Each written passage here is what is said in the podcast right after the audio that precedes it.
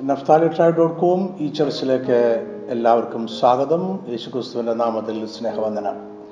ഒരു പുതിയ സന്ദേശമായി നിങ്ങളുടെ മുന്നിൽ എത്തുവാൻ സഹായിച്ച നമ്മുടെ കർത്താവിന് സ്തോത്രം ചെയ്യുന്നു. ഈ ക്രിസ്തു സന്ദേശം ആദമിന്റെ ഉടമ്പടി പെസഹ കർത്താവിന്റെ അത്താഴം അന്ത്യകാലത്ത് സംഭവിക്കാനിരിക്കുന്ന കുഞ്ഞാടിന്റെ കല്യാണം എന്നിവ തമ്മിലുള്ള ബന്ധത്തെക്കുറിച്ചാണ്. കർത്താവിന്റെ അത്താഴത്തെക്കുറിച്ച് ആഴമേറിയ അറിവും കാഴ്ചപ്പാട് ലഭിക്കുവാൻ ഈ സന്ദേശം തീർച്ചയായും നിങ്ങളെ സഹായിക്കും. ആദമിന്റെ ഉടമ്പടി മാനവരാശിക്ക് വേണ്ടിയുള്ള ദൈവിക രക്ഷാപദ്ധതിയും ദൈവരാജ്യത്തിന്റെ പുനഃസ്ഥാപനവും വിളംബരം ചെയ്യുന്ന ആദ്യ സുവിശേഷം ആണ്. പെസഹ ഇസ്രാജനത്തിന്റെ അടിമത്തത്തിൽ നിന്നുള്ള വിടുതലും മിശ്രമിൽ നിന്നുള്ള പുറപ്പാടും സൂചിപ്പിക്കുന്നു. ശിഷ്യന്മാരുമൊത്ത് പെസഹ ആചരിച്ചപ്പോൾ യേശുക്രിസ്തു അതിന്റെ പൊരുൾ വെളിപ്പെടുത്തുകയും പെസഹയിൽ മറിഞ്ഞിരിക്കുന്ന മനുഷ്യരെ രക്ഷിക്കാനുള്ള ദൈവിക പദ്ധതിയും ദൈവരാജ്യത്തിൽ കുഞ്ഞാടിന്റെ കല്യാണ സദ്യയോടെ അത് പൂർണമായി നിവർത്തിക്കപ്പെടുന്നതിനെ കുറിച്ചും അറിയിക്കുകയും ചെയ്തു. യേശു ശിഷ്യന്മാരുമൊത്ത് കഴിച്ച അന്ത്യ അത്താഴം മാനവ ചരിത്രത്തിലെ പ്രധാനപ്പെട്ട രണ്ട് അത്താഴങ്ങളായ പെസഹയുടെയും കുഞ്ഞാടിന്റെ കല്യാണ സദ്യയുടെയും ഇടയിൽ ക്രമീകരിക്കപ്പെട്ടിരിക്കുന്നു. പെസഹ ഭൗതികമായ ഒരു രാജ്യത്തിന്റെ രക്ഷയ്ക്കായുള്ളതായിരുന്നു എങ്കിൽ കർത്താവിന്റെ അത്താഴം ആത്മീയമായ ഒരു രാജ്യത്തിന്റെ രക്ഷയ്ക്കായിട്ട് ഉള്ളതാണ്. പാപത്തിൽ നിന്നും പിശാചിൽ നിന്നുമുള്ള മാനവരാശിയുടെ രക്ഷാ പദ്ധതിയുടെ ഭാഗങ്ങളാണ് പെസഹ. കർത്താവിന്റെ അത്താഴം കുഞ്ഞാടിന്റെ കല്യാണ സദ്യ എന്നിവ. നമ്മുടെ ദൈവം സ്വയം വെളിപ്പെടുത്തുന്ന ദൈവമാണ്. അവന്റെ വെളിപ്പെടുത്തുകളെല്ലാം പടിപടിയായുള്ളതാണ് അഥവാ പ്രോഗ്രസീവ് റെവലേഷൻസ് ആണ്. ആദ്യം തന്നെ അവസാനവും അറിയാവുന്ന ദൈവം യാതൊന്നും യാദൃശ്യമായി ചെയ്യുന്നില്ല.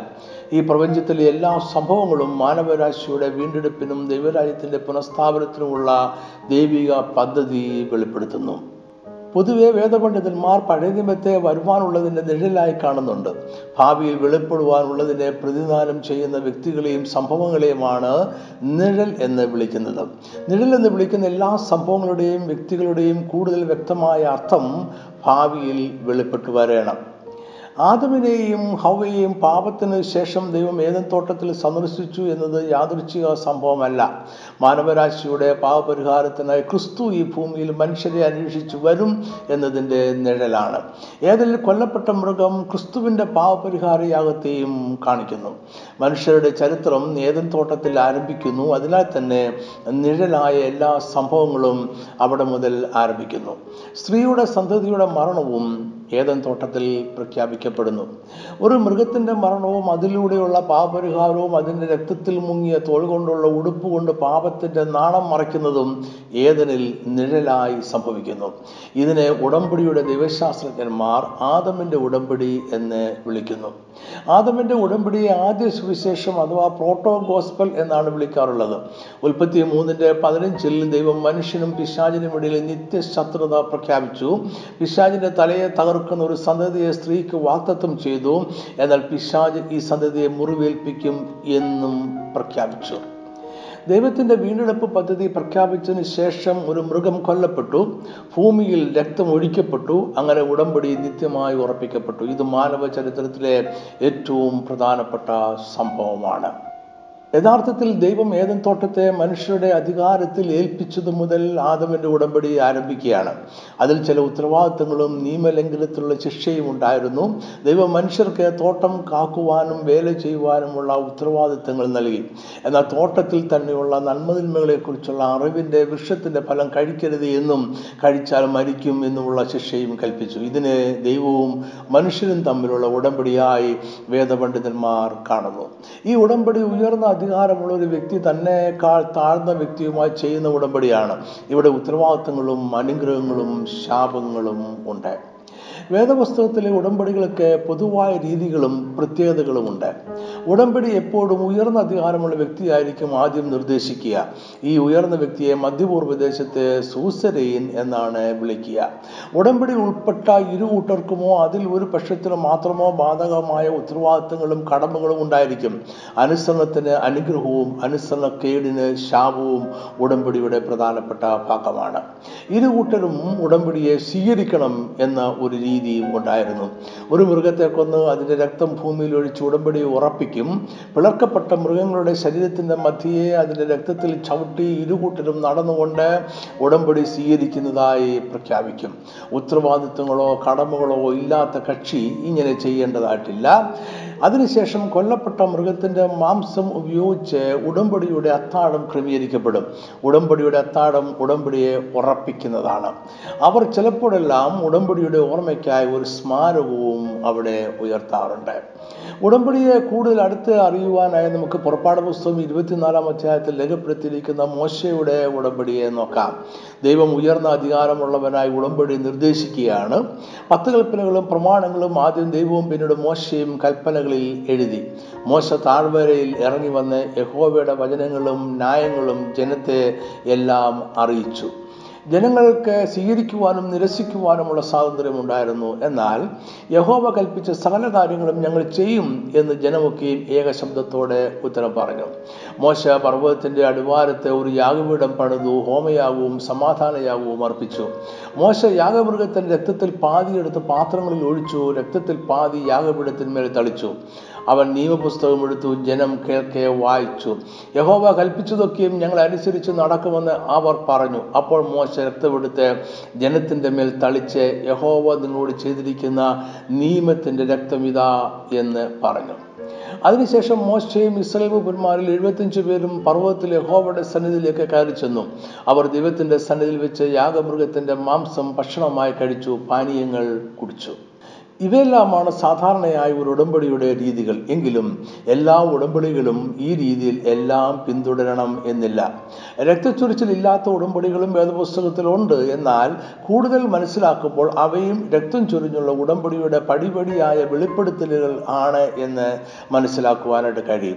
ഒരു മൃഗത്തെ കൊന്ന് രക്തം ചൊരിയുക അതിന്റെ മാംസം അത്താഴമായി അല്ലെങ്കിൽ സദ്യയായി കഴിക്കുക എന്നത് ഉടമ്പടി ഉറപ്പിക്കുവാൻ അത്യാവശ്യം ആണ്. ദീർഘകാല ഉടമ്പടികൾ ഇടയ്ക്കിടെ പുതുക്കുന്നതും പതിവായിരുന്നു. ഉടമ്പടി പുതുക്കുവാൻ ഉടമ്പടിയുടെ രീതികൾ തന്നെ വീണ്ടും ആചരിക്കണമായിരുന്നു. രണ്ട് കക്ഷികളും സന്നിഹിതരായിരിക്കണം. ഇരുവരും ഉടമ്പടിയെ അംഗീകരിക്കുകയും വേണം. ആദമിനോട് ഉടമ്പടിയെ വീണ്ടും അംഗീകരിക്കുന്ന യാഗം ക്രമീകരിക്കണമെന്ന് ദൈവം കൽപ്പിച്ചോ എന്ന് വേദപുസ്തകത്തിൽ രേഖപ്പെടുത്തിയിട്ടില്ല. എങ്കിലും ആദമിന്റെ പുത്രന്മാരുടെ യാഗം ഉടമ്പടിയുടെ ആവർത്തനം ആവശ്യമായിരുന്നു എന്ന് ന്യായമായും അനുമാനിക്കുവാൻ നമ്മളെ സഹായിക്കും. അങ്ങനെ അവർക്കും ഉടമ്പടിയുടെ ഭാഗമാകുവാൻ കഴിയുമായിരുന്നു. ഹാബിലിന്റെ യാഗത്തിൽ ദൈവപ്രസാദിക്കുകയും കായിന്റെ യാഗത്തെ തിരസ്കരിക്കുകയും ചെയ്തത് എന്തുകൊണ്ട് ആണ് എന്നതിന്റെ ഉത്തരം ഇതാണ്. ദൈവം ആദാമിന് രക്തം ചൊരിഞ്ഞുള്ള യാഗമാണ് നൽകിയത്. ആദാമിന്റെ പിൻഗാമികളും അതങ്ങനെ തന്നെ പിന്തുടരണമായിരുന്നു. പക്ഷെ കായിൻ പരാജയപ്പെട്ടു. കാരണം അവൻ പിന്തുടർന്ന രീതി തെറ്റായിരുന്നു. ഉടമ്പടികൾ രണ്ടു തരമുണ്ട്. ഉപാധിരഹിത ഏകപക്ഷ ഉടമ്പടികളും ഉപാധികളുള്ള ദ്വിപക്ഷ ഉടമ്പടികളും. ഉടമ്പടിയിലെ ഇരുകൂട്ടർക്കും പാലിക്കുവാനുള്ള ഉത്തരവാദിത്തങ്ങളും കടമയും ഉള്ളപ്പോൾ അത് ഉപാധിയോടെയുള്ള ദ്വിപക്ഷ ഉടമ്പടിയാകും. ഏതെങ്കിലും ഒരു കൂട്ടർക്ക് ഉടമ്പടിയിൽ കടമകളും ഉത്തരവാദിത്തങ്ങളും ഇല്ല എങ്കിൽ അത് ഉപാധിരഹിത ഏകപക്ഷ ഉടമ്പടിയാകും. നോഹയുടെ ഉടമ്പടി ഉപാധിരഹിത ഏകപക്ഷ ഉടമ്പടിയാണ്. നോഹയും തലമുറകളും ദൈവത്തോട് വിശ്വസ്തരായി തുടർന്നാലും ഇല്ലെങ്കിലും ഉടമ്പടി പ്രകാരം ഭൂമിയുള്ള കാലത്തോളം വിതയും കൊയ്ത്തും ശീതവും ഉഷ്ണവും വേനലും വർഷവും രാവും പകലും നിന്നു പോകുകയില്ല ദൈവവുമായുള്ള ഉടമ്പടി ബന്ധത്തിന് വിശ്വാസം അത്യാവശ്യമാണ്. രണ്ട് മനുഷ്യർ തമ്മിൽ ഉടമ്പടിയിൽ ആയിരിക്കുമ്പോൾ അവരവരുടെ കടമകൾ പൂർത്തീകരിക്കുവാൻ ഇരുകൂട്ടർക്കും ആവശ്യപ്പെടാവുന്നതാണ്. എന്നാൽ ദൈവമോ നമ്മളെക്കാൾ ഉന്നത അധികാരമുള്ള വ്യക്തിയോ ഉടമ്പടിയിലെ കക്ഷിയായിരിക്കുമ്പോൾ യാതൊന്നും അങ്ങോട്ട് ആവശ്യപ്പെടുവാൻ മനുഷ്യർക്ക് കഴിയുകയില്ല. ഇവിടെ വിശ്വാസത്തിന് വലിയ സ്ഥാനം ഉണ്ട്. കൃപയാൽ നമ്മുടെ ദൈവം ഉടമ്പടിയിലെ എല്ലാ വ്യവസ്ഥകളും നിവർത്തിക്കുവാൻ വിശ്വസ്തനും ശക്തനുമാണ്. ദൈവത്തിന്റെ വിശ്വസ്തതയിൽ വിശ്വസിക്കുവാൻ മതിയായ വിശ്വാസം നമുക്ക് ആവശ്യമുണ്ട്. അതിന്റെ അർത്ഥം ദൈവവുമായുള്ള നമ്മുടെ ഉടമ്പടി ബന്ധം തികച്ചും വിശ്വാസത്തിൽ അധിഷ്ഠിതം ആണ് എന്നാണ്. മനുഷ്യരുടെ പാപങ്ങൾക്ക് പ്രായച്ചിത്തമാകുവാനുള്ള വാക്തത്വം ചെയ്യപ്പെട്ട സ്ത്രീയുടെ സന്തതിയുടെ നിഴലാണ് ഏതൻ തോട്ടത്തിൽ കൊല്ലപ്പെട്ട മൃഗം എന്ന് ആദം വിശ്വസിക്കണം. മൃഗത്തിന്റെ രക്തം പാപരിഹാരത്തിനായി ചൊരിയപ്പെട്ടു എന്നും ആദം വിശ്വസിക്കണം. ഈ വിശ്വാസത്താൽ മാത്രമേ ആദമിനും ഹവയ്ക്കും ഉടമ്പടിയിൽ ഭാഗമാകുവാൻ കഴിയൂ. വിശ്വാസം കൂടാതെ ആർക്കും ദൈവത്തെ പ്രസാദിപ്പിക്കുവാൻ കഴിയുകയില്ല ആദമിന്റെ ഉടമ്പടിയുടെ നിവൃത്തിയാണ് വേദപുസ്തകത്തിന്റെ വിഷയം. സ്ത്രീക്ക് സന്തതി ജനിക്കണം സ്ത്രീയും സന്തതിയും സാത്താനും തമ്മിൽ നിത്യശത്രുത ഉണ്ടാകണം. സ്ത്രീയുടെ സന്തതിയുടെ കുതികാൽ സാത്താൻ തകർക്കും. സ്ത്രീയുടെ സന്തതി പിശാചിനെ എന്നേക്കുമായി തകർക്കും. ഈ സമ്പത്തെ ഉറപ്പിക്കുവാൻ ഉടമ്പടിയുടെ അത്താഴം ക്രമീകരിക്കപ്പെടും. മിക്ക അവസരങ്ങളിലും ഓർമ്മയ്ക്കായി ഒരു സ്തൂപവും നാട്ടും. ദൈവത്തിന്റെയും മനുഷ്യന്റെയും സാന്നിധ്യം ഉടമ്പടി ഉറപ്പിക്കുവാൻ അത്യാവശ്യമാണ്. ഇതിന്റെ നിവൃത്തിയാണ് നമ്മൾ കർത്താവിന്റെ അത്താഴത്തിൽ കാണുന്നത്. സ്വന്തം ദേശത്തെയും ചർച്ചക്കാരെയും വിട്ട് വാക്തത്വ ദേശത്തേക്ക് യാത്രയാകുവാൻ ദൈവം അബ്രഹാമിനെ വിളിക്കുന്നതോടെ ആദമിന്റെ ഉടമ്പടി നിവർത്തിക്കുവാനുള്ള നടപടികൾ ആരംഭിച്ചു. ദൈവത്തിന്റെ സ്വന്തം രാജ്യത്തിലെ ആദ്യത്തെ അംഗമാണ് അബ്രഹാം. അതുവരെ കണ്ടിട്ടില്ലാത്ത ദേശത്തേക്കുള്ള അബ്രഹാമിന്റെ യാത്ര നിത്യവിശ്രമത്തിന്റെ ദേശത്തേക്കുള്ള പുതിയ വിശ്വാസികളുടെ യാത്രയുടെ നിഴലാണ്. അബ്രഹാമിന്റെ ജീവിതത്തിൽ പിന്നീട് സംഭവിക്കുന്നതെല്ലാം യാഥാർത്ഥ്യവും ഒപ്പം നിഴലുമാണ്. ദൈവത്തിന്റെ ഓരോ കൽപ്പനകളോടുമുള്ള അബ്രഹാമിന്റെ പ്രതികരണം ദൈവിക വീണ്ടെടുപ്പിന്റെയും ദൈവരാജ്യ പുനഃസ്ഥാപനത്തിന്റെയും മർമ്മം അദ്ദേഹത്തിന് അറിയാമായിരുന്നു എന്ന് വെളിവാക്കുന്നതാണ്. യേശുക്രിസ്തുവിന്റെ ക്രൂശുമരണത്തിൽ വിശ്വസിക്കുന്ന ഏവരുടെയും നിഴലാണ് താനെന്ന് അബ്രഹാം മനസ്സിലാക്കി. കാരണം ആകാശത്തിലെ നക്ഷത്രങ്ങൾ പോലെയും കടൽക്കരയിലെ മണത്തിരിക പോലെയും എണ്ണത്തിൽ പെരുപ്പമുള്ള ഒരു തലമുറ അദ്ദേഹത്തിൽ ഉണ്ടായിരുന്നു. വീണ്ടെടുപ്പിന്റെ ഉടമ്പടിയുടെ പുതുക്കലായി മോരിയ മലമുകളിൽ നടന്ന യാഗത്തിന്റെ പ്രാധാന്യം ഇതാണ്. മോരിയ മലമൂളിലേക്ക് യാൻ കടിക്കുവാനെ പോകുന്ന വഴിക്ക് അബ്രഹാം തന്റെ മകനോട് ഇങ്ങനെ പറഞ്ഞു ദൈവം തനിക്ക് ഹോമയാഗത്തിന് ഒരു ആട്ടിൻകുട്ടിയെ നോക്കിക്കൊള്ളും. അബ്രഹാമിന്റെ വാക്കുകൾ വ്യക്തവും സുദൃഢവുമായിരുന്നു. അത് ആദമിന്റെ ഉടമ്പടിയിലുള്ള അചഞ്ചലമായ വിശ്വാസമായിരുന്നു. യാഗത്തിനുള്ള ആട്ടുകുട്ടി അബ്രഹാമിന്റെ സന്തതിയല്ല സ്ത്രീയുടെ സന്തതിയാണ്. ഏതൻ തോട്ടത്തിൽ ഉടമ്പടി ഉറപ്പിക്കപ്പെട്ടതുപോലെ തന്നെ അത് വീണ്ടും ഉറപ്പിക്കപ്പെടും. ഹോമയാഗത്തിനുള്ള ആട്ടുകുട്ടിയെ ദൈവം കരുതിക്കൊള്ളും. ഇസ്രായേൽ ജനത്തിന്റെ മിശ്രൈമിലുള്ള ജീവിതം നാനൂറ് വർഷങ്ങളുടെ അടിമത്തം പെസക അത്താഴം വീണ്ടെടുപ്പ് മരുഭൂമിയിലുള്ള യാത്ര മോശയുടെ ഉടമ്പടി ഒരു രാജ്യത്തിന്റെ രൂപീകരണവും പ്രഖ്യാപനവും വാക്തത്വ ദേശം കൈവശപ്പെടുത്തൽ എന്നിവയെല്ലാം യാഥാർത്ഥ്യവും ഒപ്പം നിഴലുകളും ആയിരുന്നു. ലേവ്യരുടെ പൗരോഹിത്യവും വിവിധ യാഗങ്ങളും മതപരമായ പ്രമാണങ്ങളും എല്ലാം മഹാപുരോഹിതനായ യേശു ക്രിസ്തുവിൽ നിവർത്തിക്കപ്പെട്ടു. യേശു സ്ത്രീയുടെ സന്തതിയാണ്. ഏതൻ തോട്ടത്തിൽ കൊല്ലപ്പെട്ട മൃഗമാണ്. ക്രൂശ് വീണ്ടെടുപ്പിന്റെ അടയാളമാണ്. ഇവിടെ പെസഹയെക്കുറിച്ച് ഒരു ചോദ്യം ചോദിക്കട്ടെ? പെസഹ ഒരു പുതിയ ആചാരമായിരുന്നുവോ? അതോ ആദമിന്റെ ഉടമ്പടി വീണ്ടും ഉറപ്പിക്കുകയായിരുന്നുവോ? സത്യത്തിൽ എല്ലാ ഉടമ്പടികളും ആദമിന്റെ ഉടമ്പടിയെ വീണ്ടും ഉറപ്പിക്കുന്നതാണ്. ഓരോ പ്രാവശ്യവും ഉടമ്പടി വീണ്ടും ഉറപ്പിക്കുമ്പോൾ ഉടമ്പടിയോടൊപ്പം ദൈവരാജ്യത്തിന്റെ പുനഃസ്ഥാപനത്തെക്കുറിച്ചുള്ള കൂടുതൽ വെളിപ്പാടുകൾ ചേർക്കപ്പെടുന്നുണ്ട്.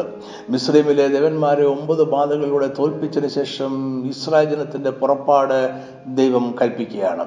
സ്ത്രീയുടെ സന്തതി സാത്താനെ തകർത്തുകൊണ്ട് മാനവരാശിയെ വീണ്ടെടുക്കുമെന്ന ഉടമ്പടി വീണ്ടും ഉറപ്പിച്ചുകൊണ്ട് വേണം പുറപ്പാട് ആരംഭിക്കുവാൻ. എന്നാൽ അബ്രഹാമിനെ വിളിക്കുന്നതിലൂടെ ദൈവിക സർവാധികാരത്താലുള്ള തെരഞ്ഞെടുപ്പിലൂടെ യഹോവയ ദൈവത്തിന്റെ സ്വന്തം ജനത്തെ ദൈവം പ്രഖ്യാപിക്കുക ആയിരുന്നു. അതായത് നിയമപരമായി ആർക്കും നിഷേധിക്കാതെ തന്നെ രക്ഷ ദൈവത്തിന്റെ സ്വന്തം ജനത്തിലേക്ക് പരിമിതപ്പെടുത്തുകയായിരുന്നു. എങ്ങനെയാണ് ദൈവം അത് ചെയ്തത്? നിയമപരമായ രക്ഷ എല്ലാ മനുഷ്യർക്കും ഇസ്ലേർക്കും ഇസ്ലൈമർക്കും ലഭ്യമാണ്. എന്നാൽ രക്ഷിക്കപ്പെടുവാനുള്ള മാർഗനിർദ്ദേശങ്ങൾ ഇസ്രായേൽ ജനത്തിന് മാത്രമേ ലഭിച്ചുള്ളൂ. ആദ്യത്തെ പെസകയെക്കുറിച്ച് നമ്മൾ പുറപ്പാട് പന്ത്രണ്ടിൽ ആണ് വായിക്കുന്നത്. ദൈവം ആബിബി മാസത്തെ എബ്രായ വർഷത്തിന്റെ ആരംഭ മാസമായി തിരഞ്ഞെടുത്തു. ഈ മാസം പത്താം തീയതി അതത് കുടുംബത്തിന് ഒരു ആട്ടുംകുട്ടി വീതം ഓരോരുത്തൻ ഓരോ ആട്ടുംകുട്ടിയെ എടുക്കണം. ആട്ടുംകുട്ടി ഊനമില്ലാത്തതും ഒരു വയസ്സ് പ്രായമുള്ള ആണുമായിരിക്കണം. പതിനാലാം തീയതി സന്ധ്യാസമയത്ത് അതിനെ അറക്കണം. അതിന്റെ രക്തം കുറെ എടുത്ത് അവർ താമസിക്കുന്ന വീടുകളുടെ വാതിലിന്റെ കട്ടളക്കാൽ രണ്ടിന്മേലും കുറുമ്പടിമേലും പുരട്ടണം. അന്ന് രാത്രി അവർ തീയിൽ ചുട്ടതായ മാംസവും പുളിപ്പില്ലാത്ത അപ്പവും അരകിട്ടിയും കാലിൽ ചെരുപ്പിട്ടും കയ്യിൽ വടിയും പിടിച്ചുകൊണ്ട് തിടുക്കത്തോടെ തിന്നണം. ഇത് യഹോവയുടെ പെസക ആകുന്നു. അതിനുശേഷം എല്ലാ വർഷവും ആ ദിവസവും അവർക്ക് ഓർമ്മ നാളായിരിക്കണം എന്നും അത് യഹോവയ്ക്ക് ഉത്സവമായി ആചരിക്കണമെന്നും ദൈവം കൽപ്പിച്ചു. പെസക ഒരു പുതിയ ഉടമ്പടി ആയിരുന്നില്ല. അത് ആദമിന്റെയും അബ്രഹാമിന്റെയും ഉടമ്പടികളെ വീണ്ടും ഉറപ്പിക്കുന്ന അത്താഴം ആയിരുന്നു. ഉൽപ്പത്തി പതിനഞ്ചിലാണ് ദൈവം അബ്രഹാമിന്റെ സന്തതികൾക്ക് നാനൂറ് വർഷങ്ങളുടെ പ്രവാസ ജീവിതം പ്രവചിക്കുന്നത്. അവിടെ തന്നെ ഇസ്രായേൽ ജനത്തെ അടിമത്തത്തിൽ നിന്നും വിടുവിക്കുവാനുള്ള ഒരു ഉടമ്പടി ഉറപ്പിക്കപ്പെട്ടു. എന്നാൽ വീണ്ടെടുപ്പ് പദ്ധതിയുടെ വിശദാംശങ്ങൾ അബ്രഹാമിനെ അറിയിച്ചില്ല. കാരണം വീണ്ടെടുപ്പിന്റെ മർമ്മം ആദമിന്റെ ഉടമ്പടിയിൽ ഉണ്ടായിരുന്നു. ഒരു മൃഗം കൊല്ലപ്പെടണം രക്തം ചൊരിയണം. ആദ്യ പെസഹ ദിവസം ഇസ്രയേലിൽ നടന്നത് ആദമിന്റെ ഉടമ്പടിയെ വീണ്ടും ഉറപ്പിക്കുകയും അതിലൂടെ അബ്രഹാമിന്റെ സന്തതികളെ ഉടമ്പടിയുടെ ഭാഗം ആക്കുകയും ആണ്. ഇവിടെയും ഒരു മൃഗം കൊല്ലപ്പെട്ടു. ഇസ്ലേജനം അതിന്റെ മറവിൽ രക്ഷ പ്രാപിച്ചു. കൊല്ലപ്പെട്ട മൃഗത്തിന്റെ മാംസം തീലിച്ചുട്ട് ചുട്ട് തിന്നതിലൂടെ ഉടമ്പടിയുടെ അത്താഴം കഴിച്ചു. അവർ അടിമത്തത്തിൽ നിന്നും രക്ഷ പ്രാപിച്ച് വിശ്രമത്തിന്റെ വാക്തത്വ ദേശത്തേക്ക് യാത്രയായി. പെസഹ അത്താഴം എല്ലാ വർഷവും വീണ്ടും ആചരിക്കണമെന്ന് ദൈവം അവരോട് കൽപ്പിച്ചു. ഫറവോന്റെ അടിമത്തത്തിൽ നിന്നും വിടുതൽ പ്രാപിച്ച ആദ്യ പെസഹയെ ഓർക്കുവാൻ അത് മുഖാന്തരം ആകും അത് ആദമിന്റെ ഉടമ്പടി വീണ്ടും ഉറപ്പിക്കുവാനും അതിൽ ഇസ്രയേലിന്റെ തലമുറകൾ പങ്കാളികളാകുവാനും മുഖാന്തരം ആകും. പുറപ്പാട് അടിമത്തത്തിൽ നിന്നും സ്വാതന്ത്ര്യത്തിലേക്കുള്ള ഒരു യാത്ര മാത്രമായിരുന്നില്ല അത് ദൈവരാജ്യത്തിലേക്കുള്ള ദീർഘയാത്ര കൂടി ആയിരുന്നു. ദൈവരാജ്യത്തിന്റെ പുനഃസ്ഥാപനത്തെക്കുറിച്ചുള്ള ഒരു പ്രതീക്ഷ ആദം മുതൽ തന്നെ എല്ലാ വിശുദ്ധന്മാരുടെയും ഹൃദയത്തിൽ ഉണ്ടായിരുന്നു എന്ന് ചിന്തിക്കുന്നതിൽ യാതൊരു തെറ്റുമില്ല. സ്ത്രീക്ക് വാക്തത്വം ചെയ്ത സന്തതി വീണ്ടെടുപ്പുകാരനായ രാജാവാണ്. ദൈവരാജ്യത്തെക്കുറിച്ചും അതിന്റെ രാജാവിനെ കുറിച്ചുമുള്ള പ്രതീക്ഷ അബ്രഹാമിന്റെ കാലം മുതൽ കൂടുതൽ വ്യക്തമായി. അതുകൊണ്ട് അബ്രഹാം വാക്തത്വ ദേശത്തേക്ക് ഒരു അന്യദേശത്ത് എന്നതുപോലെ ചെന്ന് കൂടാരങ്ങളിൽ പാർത്തുകൊണ്ട് ദൈവം ശില്പിയായി നിർമ്മിച്ചതും അടിസ്ഥാനങ്ങളുള്ളതുമായ നഗരത്തിനായി കാത്തിരുന്നു. നിത്യമായ ദൈവരാജ്യത്തിനായി അബ്രഹാം പ്രത്യാശയോടെ കാത്തിരുന്നു. പെസഹ ദൈവം സ്ഥാപിച്ചതാണ്. ദൈവം സ്ഥാപിച്ച് യാതൊന്നിനെയും മാറ്റിക്കളയുവാൻ മനുഷ്യന് അധികാരമില്ല എന്നത് വേദപുസ്തകം പഠിക്കുമ്പോൾ നമ്മൾ ഓർക്കേണ്ട ഒരു പ്രമാണമാണ്. ഇസ്രായേൽ ജനത്തിന് വേണ്ടി ദൈവം പെസഹ അത്താഴം സ്ഥാപിച്ചു. അത് വരുവാനുള്ള കൂടുതൽ മെച്ചമായ ഒരു അത്താഴത്തിന്റെ നിഴൽ ആയിരുന്നു. അതുകൊണ്ട് എല്ലാ പെസഹ അത്താഴവും വരുവാനിരിക്കുന്ന മഷിഹായിലേക്കും അവന്റെ നിത്യരാജ്യത്തിലേക്കും വിരൽ അത് നമ്മുടെ കർത്താവ് യേശു ക്രിസ്തുവിന്റെ രാജ്യം ആണ്. പെസഹയുടെ നിവൃത്തി ഭാവിയിൽ സംഭവിക്കാനിരിക്കുന്നതായിരുന്നു. ഇസ്രായേൽ പെസഹ ആചരിച്ചപ്പോൾ അവർ ഭാവിയിലേക്ക് നോക്കി അതിന്റെ നിവൃത്തി കാണുക ആയിരുന്നു. ദൈവത്തിന്റെ കുഞ്ഞാടായി യേശു ഭാവപരിഹാരമായി തീർന്ന മാനവരാശിയെ വീണ്ടെടുക്കുന്ന നിവൃത്തിയാണ് അവർ പെസകയിലൂടെ കണ്ടത്. അവരെ ഫറവോന്റെ അടിമത്തത്തിൽ നിന്നും മാത്രമല്ല സാത്താന്റെയും പാപത്തിന്റെയും ലോകത്തിന്റെയും അടിമത്തത്തിൽ നിന്നും സ്ത്രീയുടെ സന്തതിയായി ജനിക്കുന്ന മഷിഹ വിടുവിക്കും. ഈ മർമ്മം ഇസ്രയേലിലെ എല്ലാ വിശുദ്ധന്മാർക്കും അറിയാമായിരുന്നു. അതിന്റെ അർത്ഥം പെസഹ ഒരു ഓർമ്മയും പ്രത്യാശയും ആയിരുന്നു. ഇനി നമുക്ക് മറ്റൊരു ചോദ്യം ചർച്ച ചെയ്യാം. യേശു ശിഷ്യന്മാരുമായി കഴിച്ചത് പെസഹ ആയിരുന്നുവോ? തീർച്ചയായും അത് പെസകയായിരുന്നു. മത്തായി എഴുതിയ സുവിശേഷം ഇരുപത്തി ആറാം അധ്യായം പതിനേഴാം വാക്യത്തിൽ ശിഷ്യന്മാർ യേശുവിനോട് ചോദിക്കുന്നത് ഇങ്ങനെയാണ് നീ പെസക കഴിപ്പാൻ ഞങ്ങൾ ഒരുക്കേണ്ടത് എവിടെ? അതിന് യേശു പ്രകാരം മറുപടി പറഞ്ഞു നിങ്ങൾ നഗരത്തിൽ ഇന്നവന്റെ അടുക്കൽ ചെന്ന് എന്റെ സമയം അടുത്തിരിക്കുന്നു. ഞാൻ എന്റെ ശിഷ്യന്മാരുമായി നിന്റെ അടുക്കൽ പെസക കഴിക്കുമെന്ന് ഗുരു പറയുന്നു എന്ന് പറവീൻ. യേശുവും ശിഷ്യന്മാരും യഹൂദന്മാരുടെ ഉത്സവമായ പെസക അത്താഴം ആയിരുന്നു കഴിച്ചത് എന്നതിൽ യാതൊരു സംശയത്തിനും സ്ഥാനമില്ല. പെസഹ യഹൂദന്മാർ എല്ലാ വർഷവും ആചരിച്ചിരുന്നു എന്നതിനാൽ ഒരു യഹൂദ റബിയായി ശുശ്രൂഷ ചെയ്തിരുന്ന യേശു തന്റെ പന്ത്രണ്ട് ശിഷ്യന്മാർക്കും ഒപ്പം അന്ത്യ അത്താഴത്തിന് മുമ്പ് രണ്ട് പ്രാവശ്യമെങ്കിലും പെസഹ ആചരിച്ചിട്ടുണ്ടാകണം. ഒരു ഉടമ്പടി എന്ന രീതിയിൽ സൂസരൈൻ ഉടമ്പടികളുടെ എല്ലാ ക്രമങ്ങളും കൃത്യമായി സുവിശേഷ സംഭവങ്ങളിൽ പാലിച്ചിട്ടില്ല. സൂസരൈൻ ഉടമ്പടികൾ അതിലെ പ്രധാന കക്ഷിയായ ഉന്നതനായ വ്യക്തി പ്രമാണങ്ങളും വ്യവസ്ഥകളും പ്രഖ്യാപിക്കുന്നതോടെയാണ് ആരംഭിക്കുന്നത്. രണ്ടാമത്തെ കക്ഷിയും എല്ലാ പ്രമാണങ്ങളും വ്യവസ്ഥകളോടും യോജിക്കുന്നു എന്ന് ഏറ്റുപറയുകയാണ് രണ്ടാമത്തെ പടി. മൂന്നാമത്തെ പടി ഒരു മൃഗത്തെ കൊന്ന് രക്തം ചൊരിയുക എന്നതാണ് പിന്നീട് ഉടമ്പടിയുടെ അത്താഴത്തോടെ അതിനെ ഉറപ്പിക്കുന്നു. എന്നാൽ സുവിശേഷത്തിൽ അല്ലെങ്കിൽ യേശുവിന്റെ ജീവിതത്തിൽ സംഭവങ്ങളുടെ ക്രമം കൃത്യമായി പാലിച്ചിട്ടില്ല. സൂസരേൻ ഉടമ്പടിയുടെ ക്രമം കൃത്യമായി പാലിക്കുവാൻ യേശുവിന് സാധ്യമല്ല എന്നതാണ് അതിന് കാരണം. പെസഹ അല്ലെങ്കിൽ അന്ത്യത്താടം യേശുവിന്റെ ക്രൂശുമരണത്തിന് ശേഷം ആചരിക്കുവാൻ സാധ്യമല്ല. വേദപുസ്തകത്തിലെ ആധികാരികമായ അവസാനത്തെ പെസകയാണ് യേശു ശിഷ്യന്മാരും ആചരിച്ചത്. എന്താണ് ഈ അവസാനത്തെ പെസകയുടെ പ്രാധാന്യം? മിസ്രൈമിൽ ആരംഭിച്ച പെസഹയുടെ ആത്മീയ മർമ്മം യേശു അന്ന് വെളിപ്പെടുത്തി എന്നതാണ് അതിന്റെ പ്രത്യേകത. അവിടെ നിഴലായിരുന്നതിന്റെ പൊരുൾ വെളിപ്പെട്ടു. നസ്രത്തിൽ ശവത്തിൽ തന്റെ പതിവ് പോലെ യേശു പള്ളിയിൽ ചെന്ന് വായ്പാൽ എഴുന്നേറ്റ് നിന്നു. അവൻ പുസ്തകം തുറന്നു. യശ്യാപ്രവാചന്റെ പുസ്തകം അറുപത്തൊന്നാമത്തെ അധ്യായം ഒന്നും രണ്ടും വാക്യങ്ങൾ വായിച്ചു. ലൂക്കോസിന്റെ സുവിശേഷത്തിൽ അത് ഇപ്രകാരം രേഖപ്പെടുത്തിയിരിക്കുന്നു. ലൂക്കോസ് നാലാമധ്യായം പതിനെട്ട് പത്തൊമ്പത് വാക്യങ്ങൾ. ദരിദ്രന്മാരുടെ സുവിശേഷം അറിയിപ്പാൻ കർത്താവ് എന്നെ അഭിഷേകം ചെയ്യാൻ അവന്റെ ആത്മാവ് എന്റെ മേൽ ഉണ്ട്.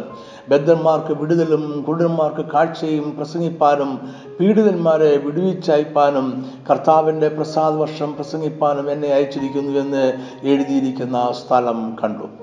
ഈ വേദഭാഗം വായിച്ചതിന് ശേഷം യേശു പറഞ്ഞു ഇന്നു നിങ്ങൾ എന്റെ വചനം കേൾക്കയിൽ ഈ തിരുവെഴുത്തിന് നിവൃത്തി വന്നിരിക്കുന്നു. ഇവിടെ വായിച്ച വചനത്തിന് നിവൃത്തി താൻ തന്നെയാണ് എന്ന് യേശു വെളിപ്പെടുത്തുകയാണ്. പ്രവചനം നിവൃത്തിയായി ഇനി ഭാവിയിൽ നിവർത്തിക്കുന്നതിന് അതിൽ യാതൊന്നും തന്നെ ഇല്ല. എന്നാൽ അന്ത്യ അത്താഴം വ്യത്യസ്തമായിരുന്നു. യേശു പെസഹ എന്ന നിഴലിന്റെ പൊരുൾ വെളിപ്പെടുത്തിയൊപ്പം പെസഹയുടെ നിവൃത്തി ഭാവിയിൽ സംഭവിക്കുമെന്ന് പ്രവചിക്കുകയും ചെയ്തു. ഏതൻ തോട്ടത്തിൽ ദൈവം വാക്തത്വം ചെയ്ത സ്ത്രീയുടെ സന്തതി യേശുവാണ്. അവിടെ കൊല ചെയ്യപ്പെട്ട മൃഗത്തിന്റെ പൊരുൾ യേശു തന്നെയാണ്. ഏതെങ്കിലും കൊല ചെയ്യപ്പെട്ട മൃഗത്തിന്റെ മരണം പാപരിഹാരമായി എന്ന് ആദം വിശ്വസിച്ചതുപോലെ യേശു ക്രിസ്തു എന്ന ദൈവത്തിന്റെ കുഞ്ഞാടിന്റെ മരണം എന്ന യാഗത്തിൽ വിശ്വസിക്കുന്ന ഏവരും രക്ഷിക്കപ്പെടും. ഇതാണ് പുതിയ നിയമം. ഇത് ആദമിന്റെയും അബ്രഹാമിന്റെയും മോശയുടെയും ഉടമ്പടികളുടെ പടിപടിയായുള്ള വെളിപ്പെടുത്തൽ ആണ്. അന്ത്യത്താടം സീനായി മല മുകളിലെ സംഭവങ്ങളെ മോശയുടെ ഉടമ്പടിയെയും മൃഗത്തെ കൊന്ന് രക്തം തളിച്ച ഉടമ്പടിയെ ഉറപ്പിക്കുന്നതിനെയും നമ്മുടെ ഓർമ്മയിലേക്ക് കൊണ്ടുവരുന്നുണ്ട്. ഇത് അനേകർക്ക് വേണ്ടി പാമോചനത്തിനായി ചൊരിയുന്ന പുതിയ നിയമത്തിലുള്ള എന്റെ രക്തം എന്ന യേശുവിന്റെ വാക്കുകൾക്ക് ഈ സകല വചനങ്ങളും ആധാരമായി യഹോവ ചെയ്തിരിക്കുന്ന നിയമത്തിന്റെ രക്തം ഇതാ എന്ന മോശയുടെ വാക്കുകളോടെ ഏറെ സാമ്യം ഉണ്ട്. പുതിയ പുറപ്പാട് ഇവിടെ ആരംഭിക്കുകയാണ്. യേശുവും ശിഷ്യന്മാരും കഴിച്ച അവസാനത്തെ പെസഹ ആദമിന്റെ ഉടമ്പടിയെ വീണ്ടും ഉറപ്പിക്കുന്നതിനും നിവർത്തിക്കുന്നതും ആയിരുന്നു. ആദമിന്റെ ഉടമ്പടി നിവർത്തിക്കപ്പെട്ടു. പെസയുടെ മർമ്മം വെളിപ്പെട്ടു വന്നു. അങ്ങനെ അത് കർത്താവിന്റെ അത്താഴമായി മാറി. ഇന്ന് നമ്മൾ ആചരിക്കുന്ന കർത്താവിന്റെ അത്താഴം ഒരു യാഗത്തിലൂടെ ലഭിച്ച പാപത്തിൽ നിന്നും പിശാചിൽ നിന്നുമുള്ള വിടുതലിന്റെ ഓർമ്മയാണ്. യേശുവിന്റെ അന്ത്യ അത്താടം വേദപുസ്തകം ആധികാരികപ്പെടുത്തുന്ന അവസാനത്തെ പെസകയാണ്. അതിനുശേഷം നടത്തപ്പെട്ട പെസക പെരുന്നാളുകൾക്ക് വചനപ്രകാരം അംഗീകാരമില്ല. കാരണം യേശുവിന്റെ അന്ത്യ അത്താഴത്തോടെ പെസകയുടെ മർമ്മം വെളിപ്പെടുകയും നിവർത്തിക്കപ്പെടുകയും ചെയ്തു. എല്ലാ വർഷവും യഹൂദന്മാർ ആചരിക്കുന്ന പെസകയ്ക്ക് ഒരു ഉദ്ദേശമുണ്ടായിരുന്നു. ഇസ്രായേൽ ജനതയുടെ വീണ്ടെടുപ്പും ദൈവം നായകനായ രാജ്യത്തിന്റെ രൂപീകരണവും പരിപാലനവും അടുത്ത തലമുറയെ പറഞ്ഞ് മനസ്സിലാക്കുക എന്ന ഉദ്ദേശം പെസക പെരുന്നാളിന് പിന്നിൽ ഉണ്ട്. പെസകയുടെ ഈ പ്രാധാന്യങ്ങളും മർമ്മങ്ങളും വിശീലിക്കുക കുടുംബത്തിലെ പിതാവിന്റെ കടമയായിരുന്നു. അവസാനത്തെ പെസക അതിന്റെ എല്ലാ വിശദാംശങ്ങളോടെയും കൂടെയാണ് യേശു ആചരിച്ചത്. പെസഹയിൽ ആചരിക്കേണ്ടുന്ന എല്ലാ ചടങ്ങുകളും യേശുവും അനുവർത്തിച്ചു. അങ്ങനെ യേശു കൃത്യമായി പെസഹ ആചരിക്കുകയും അതിന്റെ മർമ്മം വെളിപ്പെടുത്തുകയും ചെയ്തു. യേശു ആചരിച്ച അവസാനത്തെ പെസഹ ആദമന്റെ ഉടമ്പടി മുതൽ ഉണ്ടായ എല്ലാ ഉടമ്പടികളുടെയും നിവർത്തിയും ഒപ്പം ഇനിയും നിവർത്തിക്കപ്പെടുവാനിരിക്കുന്ന കുഞ്ഞാടിന്റെ കല്യാണ സദ്യ എന്ന പെസഹയുടെ പ്രത്യാശയും ആണ്. അതായത് ആദം മുതൽ യേശു വരെയുള്ള എല്ലാ ഉടമ്പടികളെയും ഉറപ്പിക്കുന്ന അത്താഴമായിരുന്നു അന്ത്യ അത്താഴം അവസാനത്തെ പെസഹ അഥവാ ആദ്യത്തെ തിരുവത്താഴം ആദമിന്റെ ഉടമ്പടിയുടെ ഇപ്പോൾ തന്നെ എന്നാൽ ഇനിയും അഥവാ ഓൾറെഡി ആൻഡ് നോട്ട് എറ്റ് എന്ന അവസ്ഥയിലുള്ള നിവൃത്തിയാണ് കാണിക്കുന്നത്. അന്ത്യത്താഴ സമയത്ത് യേശു രണ്ട് കാര്യങ്ങൾ ശിഷ്യന്മാരോട് പറഞ്ഞു. മത്തായി ഇരുപത്തിയാറിന്റെ ഇരുപത്തി ഒമ്പത് എന്റെ പിതാവിന്റെ രാജ്യത്തിൽ നിങ്ങളോടുകൂടെ പുതുതായി കുടിക്കും നാൾ വരെ ഞാൻ മുന്തിരിവള്ളിയുടെ ഈ അനുഭവത്തിൽ നിന്ന് ഇനി കുടിക്കയില്ല എന്ന് ഞാൻ നിങ്ങളോട് പറയുന്നു എന്ന് പറഞ്ഞു. ലൂക്കോസ് ഇരുപത്തിരണ്ടിന്റെ പത്തൊമ്പത് എന്റെ ഓർമ്മയ്ക്കായി ഇത് ചെയ്യുവേൻ ഉടമ്പടിയുടെ അന്തിമ നിവൃത്തി ഇനി വരുവാനിരിക്കുന്നതേ ഉള്ളൂ. അതുവരെ ഈ ഉടമ്പടി വീണ്ടും വീണ്ടും ഉറപ്പിക്കണം എന്നാണ് കർത്താവിന്റെ കൽപ്പനയുടെ സാരം. ഉടമ്പടിയുടെ എല്ലാ മർമ്മങ്ങളും വെളിപ്പെട്ട് കഴിഞ്ഞു. ദൈവരാജ്യത്തിന്റെ സുവിശേഷം പ്രഘോഷിക്കപ്പെട്ടതിലൂടെ ഉടമ്പടിയുടെ പ്രമാണങ്ങൾ പ്രഖ്യാപിക്കപ്പെട്ടു കഴിഞ്ഞു. യാഗമൃഗം കൊല്ലപ്പെട്ടു. ഉടമ്പടിയുടെ അത്താഴവും കഴിഞ്ഞു. എന്നിരുന്നാലും വീണ്ടെടുപ്പിന്റെയും പുനഃസ്ഥാപനത്തിന്റെയും ഉടമ്പടിയുടെ സമ്പൂർണ നിവൃത്തി ദൈവരാജ്യം നിത്യമായി സ്ഥാപിക്കപ്പെടുമ്പോൾ മാത്രമേ ഉണ്ടാകൂ. ഇതാണ് നമ്മൾ വെളിപ്പാട് പത്തൊമ്പതിൽ വായിക്കുന്നത്. വെളിപ്പാട് പത്തൊമ്പതിന്റെ ഏഴ് നാം സന്തോഷിച്ചു ഉല്ലസിച്ചു അവന് മഹത്വം കൊടുക്കുക. കുഞ്ഞാടിന്റെ കല്യാണം വന്നുവല്ലോ അവന്റെ കാന്തിയും തന്നെത്താൻ ഒരുങ്ങിയിരിക്കുന്നു. ദൈവരാജ്യത്തിന്റെ നിത്യമായ സ്ഥാപനത്തിങ്കൽ യേശു ക്രിസ്തു നമുക്ക് വേണ്ടി ഒരുക്കുന്ന ശ്രേഷ്ഠമായ കല്യാണ സദ്യയുടെ പ്രത്യാശയാണ് കർത്താവിന്റെ അത്താഴം. അത് രക്ഷയുടെ മഹാസന്തോഷത്തിന്റെ ഉത്സവമാണ്. അന്നാളിൽ മരണം നീങ്ങിപ്പോകും. ദൈവം താൻ നമ്മളുടെ കണ്ണുനീർ തുടച്ചു കളയും. അങ്ങനെ കർത്താവിന്റെ അത്താഴം പഴയ നിയമ പെസഹയും പുതിയ നിയമ പുറപ്പാടിനെയും പുതിയ ഉടമ്പടിയും ഒരുമിച്ച് നിർത്തി തിരഞ്ഞെടുക്കപ്പെട്ട ദൈവജനത്തിന്റെ വീണ്ടെടുപ്പിനായുള്ള ദൈവത്തിന്റെ പദ്ധതിയെ വെളിപ്പെടുത്തുന്നു. പഴയ നിയമ വിശുദ്ധന്മാർ പെസകയിലൂടെ പുറപ്പാടിലേക്ക് പുറകോട്ട് നോക്കുമ്പോൾ പുതിയ വിശ്വാസികൾ ക്രൂശിലേക്ക് തിരിഞ്ഞു നോക്കുന്നതിനോടൊപ്പം കുഞ്ഞാടിന്റെ കല്യാണ സദ്യയിലേക്ക് മുന്നോട്ട് നോക്കുന്നു. കർത്താവിന്റെ അത്താഴം യേശു വീണ്ടും വരുന്നത് വരെ ആചരിക്കുവാനാണ് നമുക്ക് കൽപ്പന ഉള്ളത് കർത്താവ് തന്റെ രാജ്യം നിത്യമായി സ്ഥാപിക്കുന്ന നാൾ വരെ ക്രിസ്തുവിനോടൊപ്പം ദിവ്യരാജ്യത്തിൽ നമ്മൾ തിന്നുകയും കുടിക്കുകയും ചെയ്യുന്ന നാൾ വരെ നമ്മൾ ഇത് തുടർന്നുകൊണ്ടേയിരിക്കണം. അതായത് കർത്താവിന്റെ അത്താഴം പുറകോട്ട് നോക്കുന്ന ഒരു ഓർമ്മയാണ് ഒപ്പം ഭാവിയിലേക്ക് നോക്കുന്ന ഒരു പ്രത്യാശയാണ്. കർത്താവിന്റെ അത്താഴത്തിന്റെ സമ്പൂർണ നിവൃത്തി ഉണ്ടാകുവാൻ കുഞ്ഞാടിന്റെ കല്യാണ സദ്യ വരെ നമ്മൾ ക്ഷമയോടെ കാത്തിരിക്കണം. ഇപ്പോൾ നമ്മൾ മുന്നമേ ഒരുക്കപ്പെടുന്ന കുഞ്ഞാടിന്റെ കല്യാണ സദ്യയിൽ പങ്കെടുക്കുകയാണ്. നമ്മൾ കർത്താവിന്റെ ഉടമ്പടി പുതുക്കുകയാണ്. അതാണ് കർത്താവിന്റെ അത്താഴത്തിന്റെ പ്രാധാന്യം. കർത്താവിന്റെ അത്താഴം ഇപ്പോഴത്തെ ആരംഭിക്കപ്പെട്ട ദൈവരാജ്യത്തിൽ നമ്മളുടെ കർത്താവിനോടൊപ്പം നമ്മൾ കഴിക്കുന്ന കുഞ്ഞാടിന്റെ കല്യാണ സദ്യയാണ് ഇതുവരെ നമ്മൾ ചർച്ച ചെയ്ത പ്രധാനപ്പെട്ട ആശയങ്ങൾ ഒരിക്കൽ കൂടി ആവർത്തിച്ച് പറഞ്ഞുകൊണ്ട് ഈ സന്ദേശം ഞാൻ അവസാനിപ്പിക്കട്ടെ. പിശാജിനെ തകർക്കുന്ന സ്ത്രീയുടെ സന്തതിയെ വാക്തത്വം ചെയ്യുന്ന ആദമിന്റെ ഉടമ്പടിയിലേക്ക് പുറകോട്ട് നോക്കുന്നതാണ് പെസക അത്താഴം. അത് മനുഷ്യരുടെ പാപപരിഹാരത്തിനായി യാഗമായി തീരുവാനുള്ള യേശുക്രിസ്തുവിലേക്ക് മുന്നോട്ട് നോക്കുകയും ചെയ്യുന്നു. വേദപുസ്തകത്തിലെ ആധികാരികമായ അവസാനത്തെ പെസകയായ കർത്താവിന്റെ അത്താഴം ഇസ്രേ ജനത്തിന്റെ പെസകയിലേക്കും ആദമിന്റെ ഉടമ്പടിയിലേക്കും പിന്നോട്ട് നോക്കുന്നു. അതിനോടൊപ്പം തന്നെ വെളിപ്പാട് പുസ്തകം പത്തൊമ്പതാം അധ്യായം ഏഴിൽ പറയുന്ന കുഞ്ഞാടിന്റെ കല്യാണ മുന്നോട്ട് നോക്കുന്നു. കുഞ്ഞാടിന്റെ കല്യാണ സദ്യ ആദമന്റെ ഉടമ്പടിയുടെയും പെസകയുടെയും കർത്താവിന്റെ അത്താഴത്തിന്റെയും സമ്പൂർണമായ നിവൃത്തിയാണ്. കർത്താവ് വീണ്ടും വന്നു കഴിയുമ്പോൾ നമ്മൾ ഈ അത്താഴം അവനോടൊപ്പം കഴിക്കും. അത് യേശുവും തന്റെ ജനവും കൂടെ കഴിക്കുന്ന അവസാനത്തെ അത്താഴമായിരിക്കും. അതുവരെ കർത്താവിന്റെ നാമത്തിൽ നമുക്ക് ഒരുമിച്ച് കൂടുകയും കർത്താവിന്റെ അത്താഴത്തിൽ പങ്കുചേരുകയും അങ്ങനെ യേശുവിന്റെ ഉടമ്പടിയെ വീണ്ടും ഉറപ്പിക്കുകയും ചെയ്യാം. ഉടമ്പടിയെ വീണ്ടും ഉറപ്പിക്കുന്നവർ അതിന്റെ എല്ലാ അനുഗ്രഹങ്ങൾക്കും അവകാശമുള്ളവർ ആയിരിക്കും. ഈ സന്ദേശം ഇവിടെ പൂർണമാകുകയാണ്. ഓർക്കുക എല്ലാ മാസവും ഒന്നാമത്തെ ശനിയാഴ്ച വൈകിട്ട് അഞ്ചു മണിക്ക് പവർ വിഷൻ ടി വിയിൽ വേദപുസ്തകം പഠിക്കുവാനായി നമ്മൾ ഒരുമിച്ച് കൂടുന്നു. മറക്കാതെ കാണുവാൻ ശ്രമിക്കുക. മറ്റുള്ളവരോടും കൂടെ പറയുക. കർത്താവ് നിങ്ങളെ സമൃദ്ധമായി അനുഗ്രഹിക്കട്ടെ. ആമേൻ.